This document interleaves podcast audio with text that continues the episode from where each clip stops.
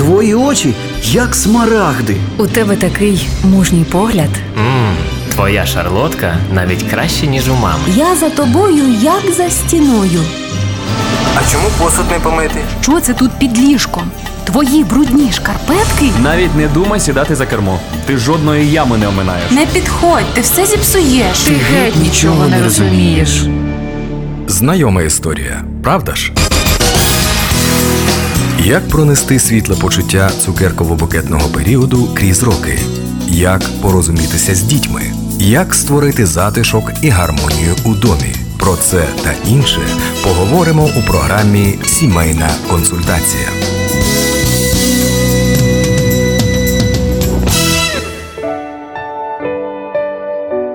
Дорогі наші друзі, розпочинається програма «Світлі гості» на Світлому радіо. Ми вас усіх щиро вітаємо. І сьогодні ми запросили на гостину працівницю IT-компанії, доньку відомої багатьом із вас ведучої програми «Шановна пані» Світлани Горлушко, Валерію Горлушко. Вітаємо вас, Валерія. Доброго дня. У вас така гарна християнська родина, всі служать Богові, гарна дружна сім'я. І Світлана у своїх програмах, шановна пані, часто обговорює тему побудови гармонійних сімейних взаємин, тему виховання дітей. І от ми би хотіли у вас трішечки розпитати про це, а як виховували вас батьки? На що вони робили основний акцент? Що було важливим у цьому питанні? Я пам'ятаю, коли я була ще зовсім маленька, мені було, можливо, 6 або 7 років, ми з татом вивчали біблійні вірші. І це було дуже цікаво, тому що ми могли йти вулицею, і він просто мені повторював, я вивчала як дитина в школі, тільки вивчала якісь біблійні вірші, я розумію, що це якби тоді виглядало як гра, але це було дуже сильним таким моментом, коли ми дійсно будували взаємини. І коли, мені здається, закладається такий дуже здоровий фундамент віри та взагалі зрозуміння християнських цінностей. Мені здається, що якби є дуже багато книжок про виховання, є дуже багато розумних людей, які розказують, як треба жити, як треба виховувати своїх дітей, але правда така, що діти – це ваше дзеркало.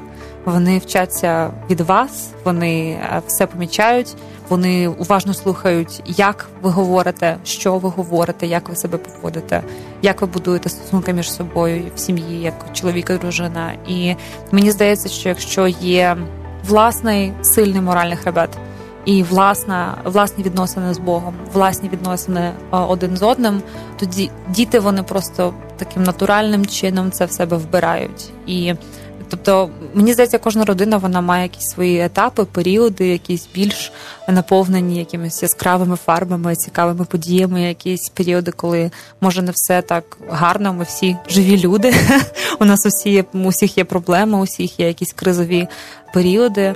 Але мені здається, що навіть якщо ви проходите зараз через кризовий період, або у вас є якісь проблеми взаємини з дітьми, або з чоловіком, з дружиною, то якби Бог, він є частиною вашої сім'ї, і він все одно, він заступається за сім'ю. Тобто це його проект, це його бачення суспільства, що є сім'я, яка піклується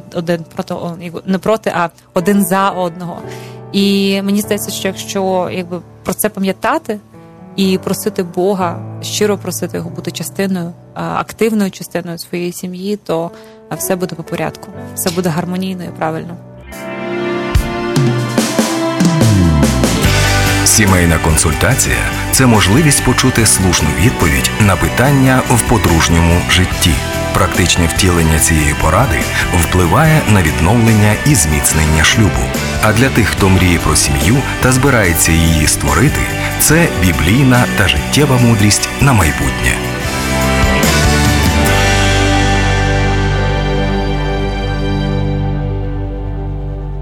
Якщо батьки кажуть дитині, що ти повинна вчиняти так, отак і отак, але не показувати на власному прикладі цієї доброї поведінки, то навряд чи дитина прислухається до науки батьків. Так, як би банально це не звучало, але це дійсно так є. Зрозуміло, що всі ми недосконалі. У всіх нас, навіть найкращих християн, є свої вади, і неможливо бути досконалим, таким як Бог. Але це не означає, що не потрібно до цього прагнути. Що нам може допомогти? Ви вже сказали про те, що потрібно мати особисті взаємини з Богом, але що таке мати особисті взаємини з Богом для того, щоб духовно зростати і щоб ось таких помилок і вад ставало менше? Мені здається, треба собі дозволити робити помилки по-чесному, тому що якби ми всі будемо з цим стикатися, і у нас ніколи не буде так, що все ідеально, все правильно.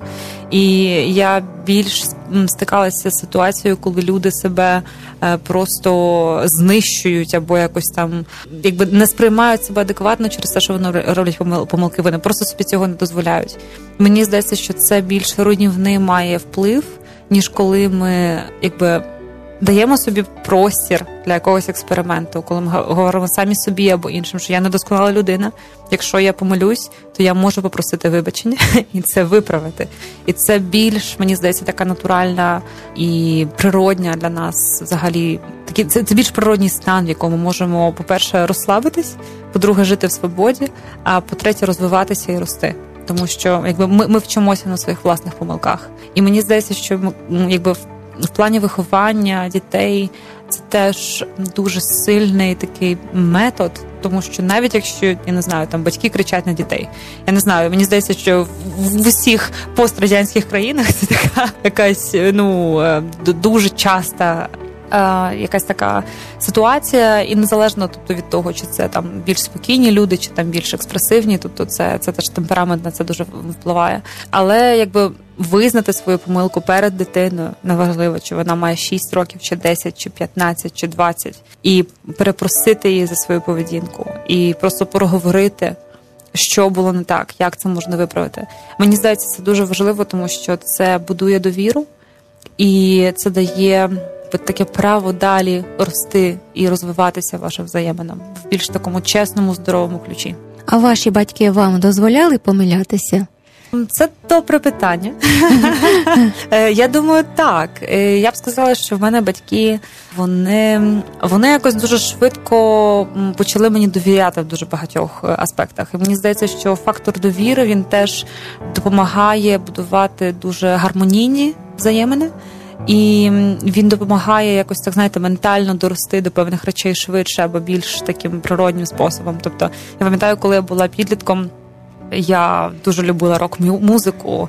Вона і досі мені подобається, але я вже маю до неї більшу дистанцію. Тобто, якби це не мій ідол, це не мій культ. Тобто, якби я вже теж фільтрую, чи це, наприклад, той посил, який я сприймаю, чи тобто це людина, яка повністю якось там одержима, і вона оце просто роздає всім, хто його слухає. Але я пам'ятаю, я хотіла піти на концерт, і я була впевнена, що мене батьки не пустять, тому що мені тоді було 13 або 14 років, то я неповнолітня, це якби абсолютно світська подія, якби я зростаю в християнській родині, це зовсім інший світ. І я вже, знаєте, коли йшла питати свого тата, чи я можу піти, в мене вже була така підготована, ну, така річ. Чому ви мені не дозволяєте? В мене вже там були такі аргументи, такі заготовки. І я пам'ятаю, питаю батька, чи я можу піти на концерт, і він на мене так подивився і сказав: звісно, можеш, ти вже доросла, ти сама знаєш, що ти робиш. Тобто ти відповідальна за свої вчинки, можеш піти, тільки скажи мені, який це буде день, з ким ти туди йдеш, і що тебе проведуть додому. Тобто я маю знати, що якби ти безпечно доберешся додому. І для мене це був такий шок, що він мені дозволив. Тобто я абсолютно не сподівалася. Тобто, і він сказав фразу, що ми тобі довіряємо, що ти знаєш, що ти робиш. І тобто для мене цей елемент довіри, це був якийсь такий, знаєте, такий ключовий момент, коли я зовсім по-іншому почала сприймати свої дії. Тобто я розуміла, що якщо я щось зроблю не так, то я сама за це відповідальна, що там не тато, не мама, вони не прийдуть там якось мене рятувати або там якось розгрібати якісь такі речі, які я зроблю не так. І мені здається, що, тобто, це мене так дуже сильно, знаєте, якісь такі рожеві окуляри з мене так зняло. Я пам'ятаю, коли я пішла на цей концерт, мені якби відносно сподобалося, тому що це була музика, яка мені на той момент дуже подобалась. Але я просто спостерігала за людьми, за їх поведінкою, і я розуміла, що якби я не хочу бути серед цих людей. Тобто це абсолютно не якби не моя сфера, це не мій світ. Мені це не подобається. Тобто мені не подобається, що люди курять. Мені не подобається, що люди абсолютно п'яні, і взагалі якби в такому абсолютному і паралельному всесвіті. І я пам'ятаю, коли я повернулася додому, в мене просто весь одяг, він запах був просто жахливий. Тобто мене провели, все було по-чесному. Але коли я побачила себе в цьому стані, ну тобто мені це не сподобалося. І я сама пам'ятаю, тобто зрозуміла, що якби в мене немає такої жаги, знаєте, проявити свій бунт або робити щось якби проти того, що мені кажуть батьки. Тому мені здається, цей елемент довіри і такої готовності почути іншу думку своєї дитини, яка відрізняється від твоєї, і прийняти цю думку, мені здається, це дуже сильно. І мені здається, що навіть там, на тому концерті, Бог вам дав певний духовний урок. О, так. Так, це точно.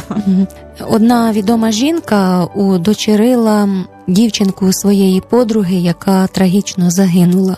І ця дівчинка була дуже складною, з дуже складним характером, була дуже важким підлітком і постійно потрапляла у якісь неприємні ситуації.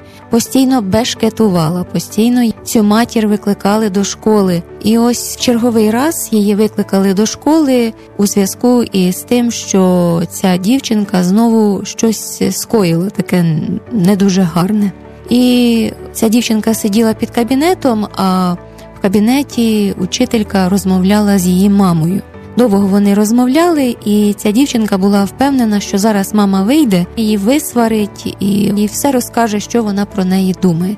Але ця мама розповіла про те, що вона вирішила просто вийти, взяти її за руку, нічого їй не сказати цій дитині, просто взяти її за руку і піти з нею додому. І потім ця дівчинка сказала, що для мене це був один із найбільших життєвих уроків. Коли мама замість того, щоб мене висварити, чого я заслуговувала, просто взяла за руку і повела додому. І вона мені не сказала жодного слова. І для мене це було найбільшим уроком в житті, і це вплинуло на мене, що я почала змінюватися. Як ви вважаєте, це був правильний вчинок? Інколи потрібно батькам і так робити? Що ви скажете з позиції дочки? Мене дуже радує, коли є такі історії батьків, які приймають своїх дітей повністю. І мені здається, що якби ця дочка, вона відчула прийняття і підтримку в цей момент, коли її мама нічого не говорила. І мені здається, що свою підтримку і своє прийняття ви можете виразити навіть без слів. І я вважаю, що це такі одні з основоположних взагалі, таких фундаментальних елементів взаємин з дітьми. Тобто ваші діти можуть мати іншу думку, вони можуть експериментувати зі своєю зовнішністю, зі своєю, не знаю, там, дієтою, зі своїми хобі. Тобто це ж є такий натуральний процес зрозуміння себе. Тобто особливо зараз, коли у нас всі є соцмережі або діти, вони дуже сильно... Група на них дуже сильно впливає. Мені здається, що коли я була маленька, на мене впливали мої однокласники, на мене впливали мої друзі, з якими ми жили в одному районі. Може, якісь мої близькі друзі, яких я знала з якихось інших груп, мої друзі з церкви. Тобто в мене були таких 3 соціальних кола, в яких я постійно знаходилася. А зараз, тобто, і ці соціальні кола, які є, вони розмиті, тому що якби діти, вони вже, якби мені здається, їм складніше будувати близькі взаємини один з одним. І плюс ще є ці соцмережі, де діти себе порівнюють один з одним, де вони вважають, що десь трава зеленіша, ніж у мене. І мені здається, це дуже важко, тому що з однієї сторони ти можеш збудувати стосунки або відносини з усіма одразу, в тебе є супер можливості, а з другої сторони це дуже складно, тому що якби ці соціальні навички, вони ж мають бути, ми ж маємо їх розвивати. То вони ж мають натурально в нас розвиватися, вони мають в нас вирости, так як квіти на клумбі. Тобто це дуже важливі риси характеру, це дуже важливі навички життєві, які ми маємо розвивати в собі як діти, як підлітки, як молоді люди. Тому мені здається, що зараз якби така підтримка і прийняття у батьків своїх дітей. Це якби це основоположне. Не можете порадитися з ближніми? Не знаєте, як вирішити сімейне питання? Наболіло? Гості програми «Сімейна консультація» спробують вам допомогти. А на вашу думку, коли настає той вік, коли діти вже нарешті починають розуміти, що своєю неправильною поведінкою вони завдають прикрощів своїм батькам? Чи це розуміння приходить уже у зрілому віці? Мені здається, це дуже індивідуально. Тобто я знаю, що є люди, які в досить молодому віці розуміють, що їх, тобто вони бачать цю причину і результат своїх дій. І тобто вони бачать, який цей результат має ефект. Тобто і в них якось це розуміння з'являється навіть в підлітковому віці. Є люди, які в 40 років не бачать цього зв'язку, і вони ранять і себе, і своїх близьких. Тому мені здається, що тут дуже важко визначити цей вік. Тобто це просто моя думка. У кожного по-різному відбувається? Так, на 100%. А як батькам зрозуміти, що у кожній ситуації потрібна мудрість, як повестися? В одній ситуації потрібна суворість, а в іншій ситуації потрібно виявити до дитини милосердя, скажімо так, коли вона поводиться неправильно, і цим також докласти до її виховання? Я не маю власних дітей, тому мені дуже важко сказати. Але я вважаю, що якби такою найбільш вірною радою в такій ситуації це молитва і бути в слові. Тому що якби через слово Бог говорить до батьків якби навіть більше, ніж через там якісь проповіді, а власне через Біблію. І молитися і за своїх дітей, і за мудрість, як з ними спілкуватися. Тому що в різному віці у дітей різні потреби. І якби ви не можете спілкуватися з дитиною в віці 6 років так само, як з дитиною в віці 10 або 16. Це абсолютно різні люди, і вони потребують чогось іншого від вас, як від батьків, в тому етапі, в якому вони знаходяться. І мені здається, це відповідальність дорослих людей вміти зчитувати, що їх діти потребують сьогодні, і вміти якби їм дати те, чого вони потребують. Так само, як ми снідаємо чимось більш легким, обідаємо, вечеряємо, ми беремо якусь різну їжу. Так само в різному віці діти потребують чогось іншого. І мені здається, що якби тут знову ж таки ваші власні взаємини з Богом. Це фундамент. Бог же він за цим проектом. Тобто і це в його інтересі, щоб ви були гарними батьками для своїх дітей. Це в його інтересі дати вам мудрість і правильні слова, зрозуміння ситуації, де промовчати, де щось сказати. Тому якби тут немає якоїсь універсальної ради, але бути в слові і бути в молитві за своїх дітей і за себе, щоб бути батьками. А коли от ваш тато разом із вами вивчав вірші із Біблії, вам було цікаво? Так. Мені з моїм татом завжди було цікаво. А як він вас зацікавив? Бо буває так, що батьки не зацікавлюють, а змушують, скажімо, читати Біблію або ходити до церкви. І це навіть деяких дітей відштовхує. На довгий час може навіть відштовхнути від Бога. Як зробити так, щоб дітям самим стало цікаво це робити? Щоб вони робили це не з примусу, а щоб вони самі були раді і щоб їм було цікаво? Знаєте, мені здається, якщо у вас є така ситуація в родині, то запитайте себе, чи вам цікаво ходити в церкву, чи вам самим цікаво читати Біблію. Тому що, діти – це наше дзеркало. Тобто вони зчитують все з батьків. Тобто, якщо вони десь мучаються, коли приходять в церкву, в них не попадає слово, або в них є якісь напружені стосунки з кимось в церкві, вони ж все це бачать, і це на них дуже сильно впливає. Якщо людина сама не має свого молитовного життя, або сама не читає Біблію, як можна змусити дитину робити щось, чого ти не робиш сам? Тобто, таких більш технічних прикладів в мене була в дитинстві Біблія для дітей з малюнками, дуже цікава. І мені дуже подобалося читати її разом з мамою. Тобто, коли я не читала сама, то мені читала мама. І це були наші такі вечори, коли нам обом було цікаво. Так само з моїм татом. Тобто, ми з ним вивчали вірші, які були актуальні і для нього, і для мене. Тобто, і це завжди для нас була гра. Тому я вважаю, що перше це треба подивитися на себе і на своє серце, а потім вже залежно від того робити якісь дії. Щиро дякую вам за бесіду. Дуже цікаво було з вами поспілкуватися, Валерія. Що б ви хотіли побажати батькам і що б ви хотіли побажати дітям? Ну, батькам я б побажала любити своїх дітей і приймати їх такими, які вони є. А дітям бути слухняними, тому що слухняність – це те, що є дуже важливо в очах Бога. Дякую вам, бажаю успіхів і Божих благословень у всіх справах. Дякую вам також. Друзі, з нами була Валерія Горлушко. До зустрічі в ефірі.